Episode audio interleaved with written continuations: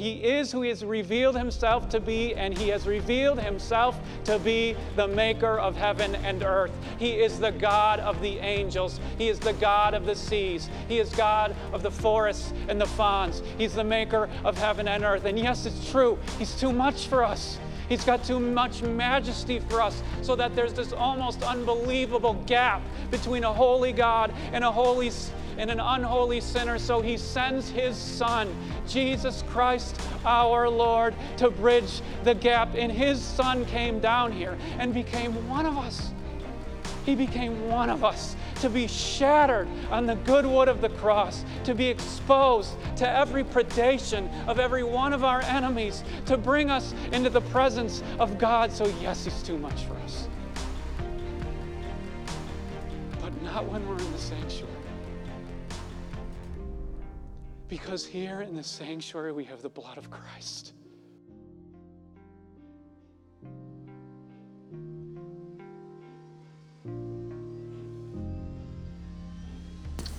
The following is a sermon from Peace Lutheran, a church located in downtown Aiken, South Carolina. For more information and for more content, go to peaceinaiken.com.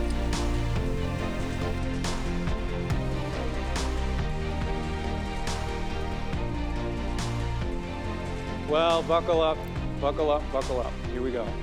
Uh, we've been picking up Psalms here on these festival Sundays in the church year. Today's going to be no exception. Psalm 29 is the historic chosen lesson for Holy Trinity Sunday. And we're going to take a look at why it is. And so buckle up because this psalm really, um, it's, it's a psalm that modern Christians need to hear for a lot of reasons. Here's what it says A psalm of David. Ascribe to the Lord, O heavenly beings. Ascribe to the Lord glory and strength. Ascribe to the Lord the glory due his name. Worship the Lord in the splendor of holiness. The voice of the Lord is over the waters. The God of glory thunders. The Lord over many waters. The voice of the Lord is powerful. The voice of the Lord is full of majesty. The voice of the Lord breaks the cedars. The Lord breaks the cedars of Lebanon. He makes Lebanon to skip like a calf and Sirion like a young wild ox. The voice of the Lord flashes forth flames of fire. The voice of the Lord shakes the wilderness. The Lord shakes the wilderness of Kadesh.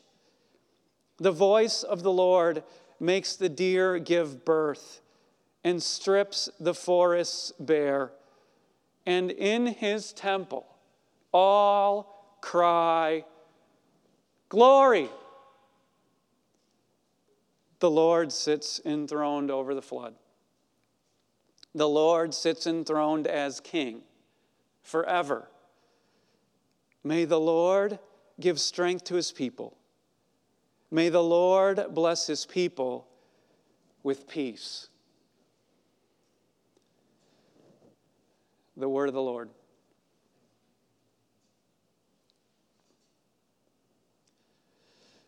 So there's this phenomenon that most Christians know about. It's called the Christian church year. Most Christians follow it. The first part of the church year is the part of the church year where you follow the life of Christ. So you start out and you anticipate Christ in Advent. Then you receive Christ at Christmas.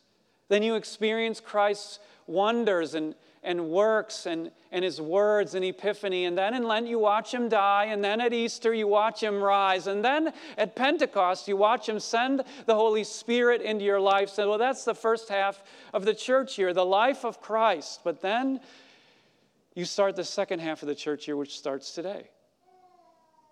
And it's all about the life of the church. And the very first question that the church has to answer in its life with God is this one Who is God? Thus, you have Holy Trinity Sunday. This is who God is. And thus, you have this psalm. Now, there's going to be a lot that we're going to say about God from this psalm, and we're going to say a lot of it in just a moment, but at the very least, we can say this right now God bursts all of our logical categories. At the very least, this psalm teaches us that, that God bursts all of our logical categories. That God is, is a God who is, he's three in one. We don't worship three gods, we worship one God, and yet there are three persons in, in God. How is that possible? I don't know. He is a supra rational God. He is a God who defies and breaks all human logical categories. Like the Apostle Paul said, the foolishness of God is wiser than man's wisdom. So, the very first thing you learn about God is that God confounds us. He is too much for us. But I think that this psalm offers us something more on Holy Trinity Sunday. You know what I think is unique about it? I think what's unique about this psalm is that it offers you not a teaching on God, but rather an experience of Him. That's important. Because I can explain God to you till I'm blue in the face and you might never get it. But if you experience Him, Mark Twain once talked about the difference between explanation and experience like this very famous quote. He said, A man who carries a cat by the tail learns something he can learn in no other way. so the experience of the psalm starts in heaven. There you see God. There you see him, and he is surrounded by what the Hebrew says are the sons of God which is Hebrew poetry, po- Hebrew poetry for the angels. There you see God high and exalted, so that the, the, the creation's most exalted beings, these powerful, supernatural, angelic beings, must give him all their glory and all of their honor. These creatures that, if we experienced them, would make us fall flat on our face in terror. So the experience starts out in heaven. And you see these angels, these otherworldly angels, giving God all of their glory and all of their strength and all of their might. And if you experience that, that's going to make the light bulb go on. Who is God? He is totally transcendent totally other, totally different, over and against everything in heaven and on earth, including the holy angels. You know, have you ever thought about this? In Christianity's most important and most sacred prayer, we start like this Our Father who is in heaven why do we pray that? What in the world are we talking about? We had a Bible study at Peace not all that long ago where we, we talked about it, but it bears repeating again and again. We are not talking about God being in another dimension. We are not talking about God being in another reality. We are not talking about a place at all. Think about it. When we say that God is in heaven, we're not saying that God, we're not talking about the fact that God is everywhere because God simply cannot be localized. God simply cannot be contained. God cannot be circumscribed by anything. So we're not talking talking about a location. We're not talking about where he is. We're talking about who he is. He is totally different. He is off in heaven with total deliverance, supreme glory, supreme power, supreme transcendence. God is other. So, this psalm, it starts out on Holy Trinity Sunday doing so much more than making sure that we're not worshiping an idol and making sure that we understand that we're worshiping Father, Son, and Holy Spirit. This song, this psalm, when you experience it, helps you see. See that when you, when you see that God is totally different, totally other, then you understand this. God will not be who you want him to be. God will not be who you wish he was. God will not be who you imagine him to be, who you debate him to be, who you pray him to be. He will be who he is. And he will be who he has always been. See, and when you get that, when you get that, then you can stop with all this nonsense where we try to extrapolate God out from our trusted inductions, like I know who God is because I know physics, or I know God because I know the musings of the poets, or I know God because I know the speculations of the theologians. Oh, no, no, no, no, no.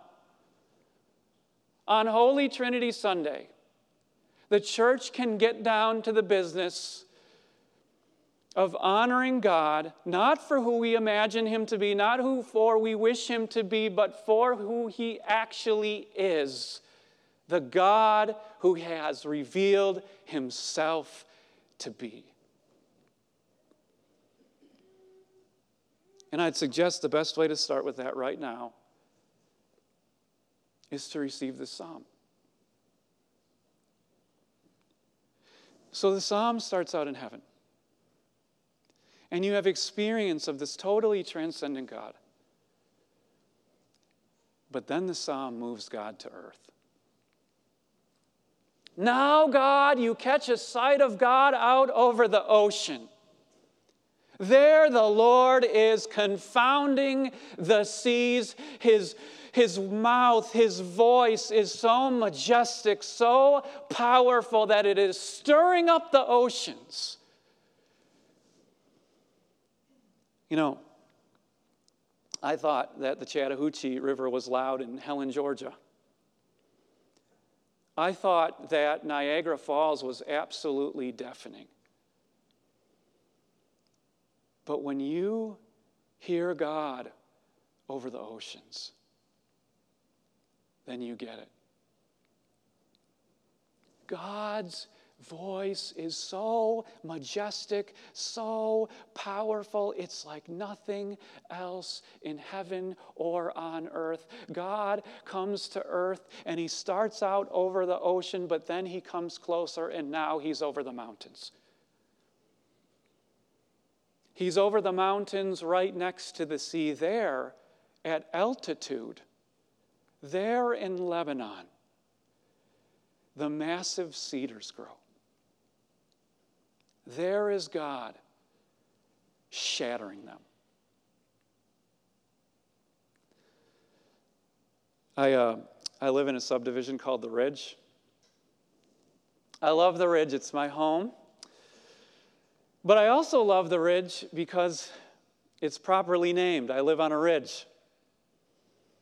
And so from the ridge, and my house sits on the very top, I can see other ridges.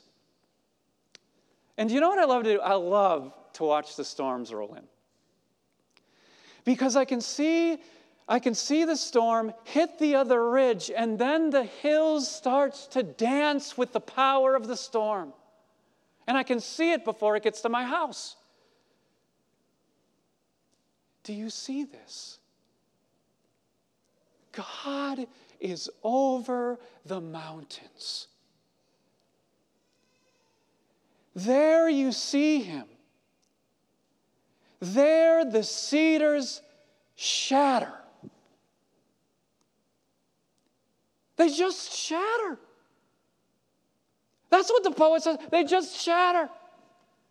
When God is over the mountains, He is like an F5 tornado. He rips up the cedars, these cedars that the commentators say are over 100 feet tall, these, these cedars that are, you know, the good wood, the stuff that you build your houses out of, the stuff that you build your temples out of, the good wood, the powerful wood, the wood, the trunks of which are heading towards 10 feet thick. When God is over the mountains, He takes those cedars, He rips them in in half. So that the poet says, it's like this it's not that the hills dance, it's that the mountains buck like a wild animal. And the cedars are ripped up from their pylons and thrown down to the earth. First, God is out over the ocean, then He's there over the mountains, and then He comes st- closer still. Now He's over the wilderness, He's over the desert. He's this dark cloud. Flames of fire burst forth from him, the poet says. Lightning, stabbing the sky, scarring the earth. The poet says, underneath God, that the wilderness writhes like a woman in childbirth, but there's never any life. Such an excruciating experience. You, you talk to any woman who struggles with infertility, you find out that her greatest pain is that she still has to go through all of the things that are supposed to create life, but it never does.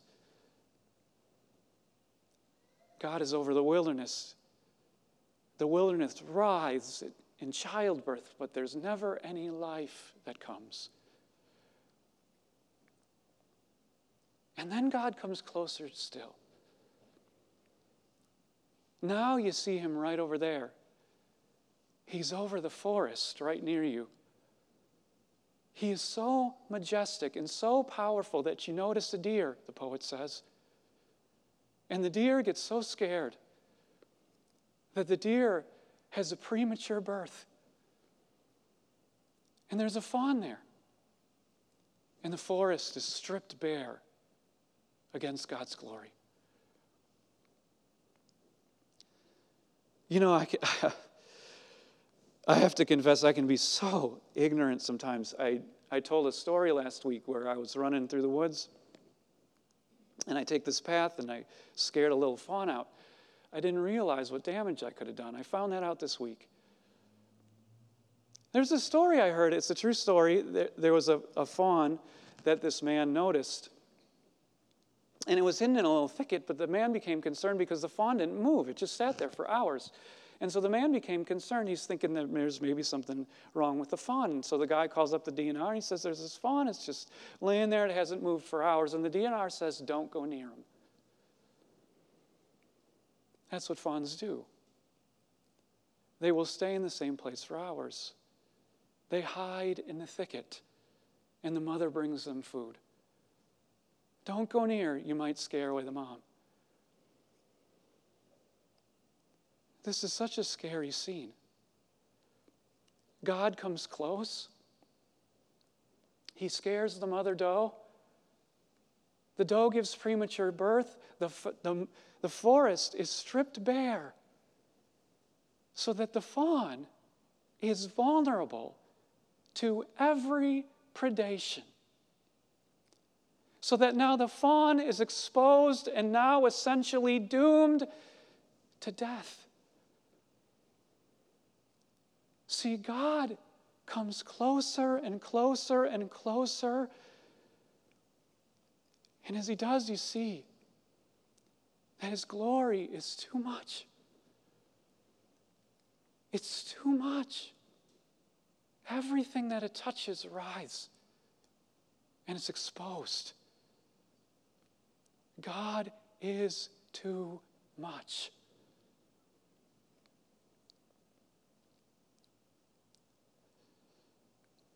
So, this is our second experience with God, our, our first experience with God, was an experience of transcendence. But here, our second experience with God is his immanence. He comes close to us, and we see his majesty is just too much for us. You know, I was doing some commentary before on the beginning of the Lord's Prayer. I should probably do some commentary on the end to the Lord's Prayer. What do we say? We say, For thine is the kingdom and the power and the glory forever and ever. Amen. Do we ever stop and think about what that means?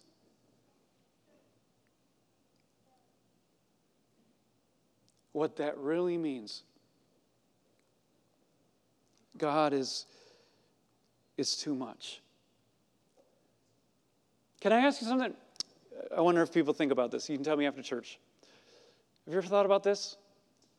Have you ever wondered why you've never seen God? You've never seen Him. Why not?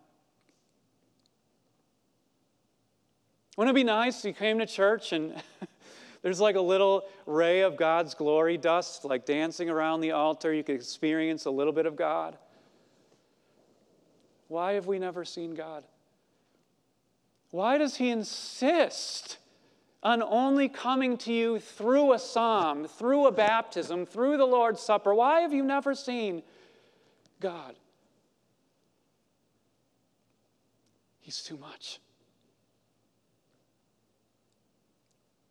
Martin Luther, he's got a great quote on this. He was commenting on Psalm 29 here. This is what he said. He said, People think if I could hear God speaking in his own person, I would run so fast to hear him that my feet would bleed. and if I had come there and had seen only a poor preacher baptize and preach, then I no doubt would have said, Ha, I have taken pains to come here, and I see only a minister. He writes, we should, we should like to have God speak with us in His majesty, but I advise you don't go there. I advise you the same. Don't go there.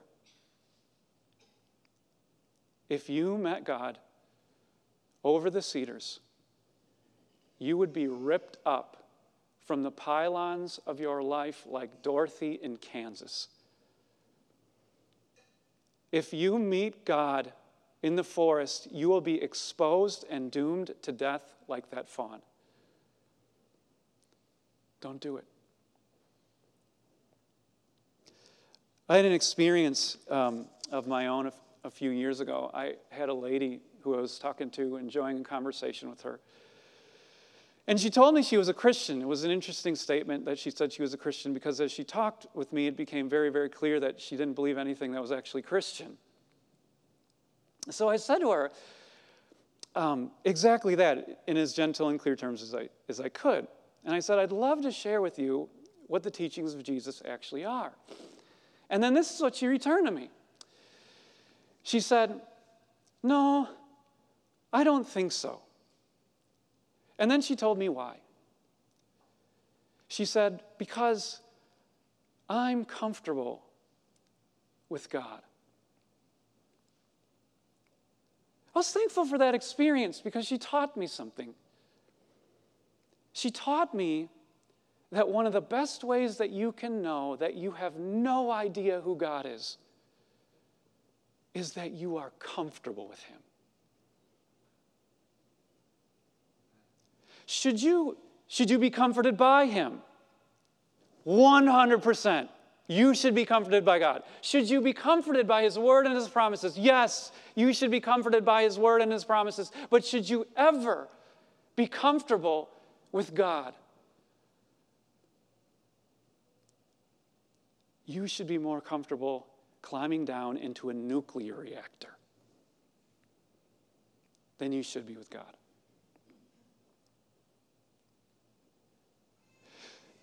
So the psalm starts you out in heaven. And then it moves God to earth. And God comes closer and closer. He stirs up the oceans, and then he topples the cedars, and then he makes the wilderness writhe, and then he's got this fawn that's vulnerable and doomed to death. But there's one last experience you get in the psalm. Now, all of a sudden, it's not that God is coming closer and closer and closer. Now, all of a sudden, in the psalm, you're with Him. You are in God's sanctuary. And the psalmist says that there, here, in God's sanctuary, all people cry, Glory! That's the word. Glory. There's the only word for it glory. Because it's here in the sanctuary where you finally see God for everything that He is. Not just that He is this transcendent God who is over all of heaven and earth, not just the angels, not just God in his immanence and in his majesty as he comes close to you and he's too much for you. Not just that, but that here on Holy Trinity Sunday, you start to see that when we worship the Holy Trinity, it is not just theological grammar. It is not just the church saying, Church, we are a monotheistic religion, we believe in one God. It is not just the church coming to you and saying, There is one God, but there are three persons in God. The Father is God, the Son is God, the Holy Spirit is God. It's not just that. It's us coming to understand through the experience of the psalm that it's not theological grammar, but rather it is our life. It's our life. There is God, high above everything. And no, he is not who we wish him to be or who we, who we debate him to be or who we speculate him to be. He is who he is.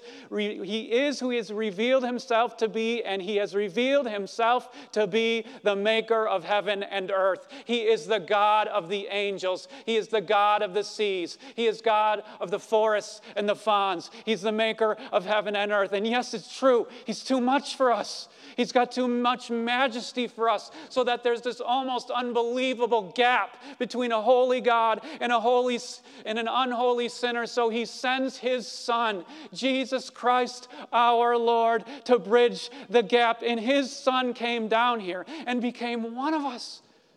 He became one of us to be shattered on the good wood of the cross, to be exposed to every predation of every one of our enemies, to bring us into the presence of God. So, yes, He's too much for us. But not when we're in the sanctuary. Because here in the sanctuary, we have the blood of Christ who brings unholy people into the presence of a holy God where they can stand. And yes, it's true. Sometimes we hear that precious gospel, and instead of that making us you know, comfortable with God's words and God's promises. We get comfortable instead with God. And that's why God sends the Spirit to give us an experience of God so that you can come into the sanctuary today and cry glory. Glory to the God of the angels. Glory to the God of the seas and the mountains and the cedars and the forests and the fawns. And while I'm at it, glory to God that we now know that there are no powers on earth or in heaven that can stop his saving purposes in our lives.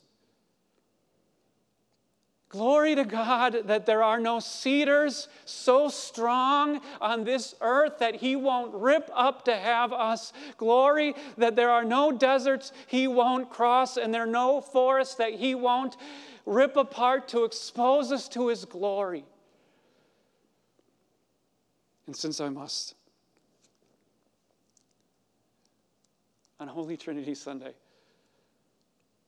glory to God that we now have experienced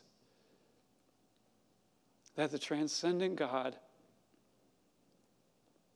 is the immanent God who has come to us through Jesus so that we can safely stand in his sanctuary, now and in eternity, and forever together cry, Glory. Glory be to the Father, and to the Son, and to the Holy Spirit, now and forever. Amen. Let's pray. To the great one and three, eternal praises be forevermore. His sovereign majesty may we in glory see, and to eternity love and adore.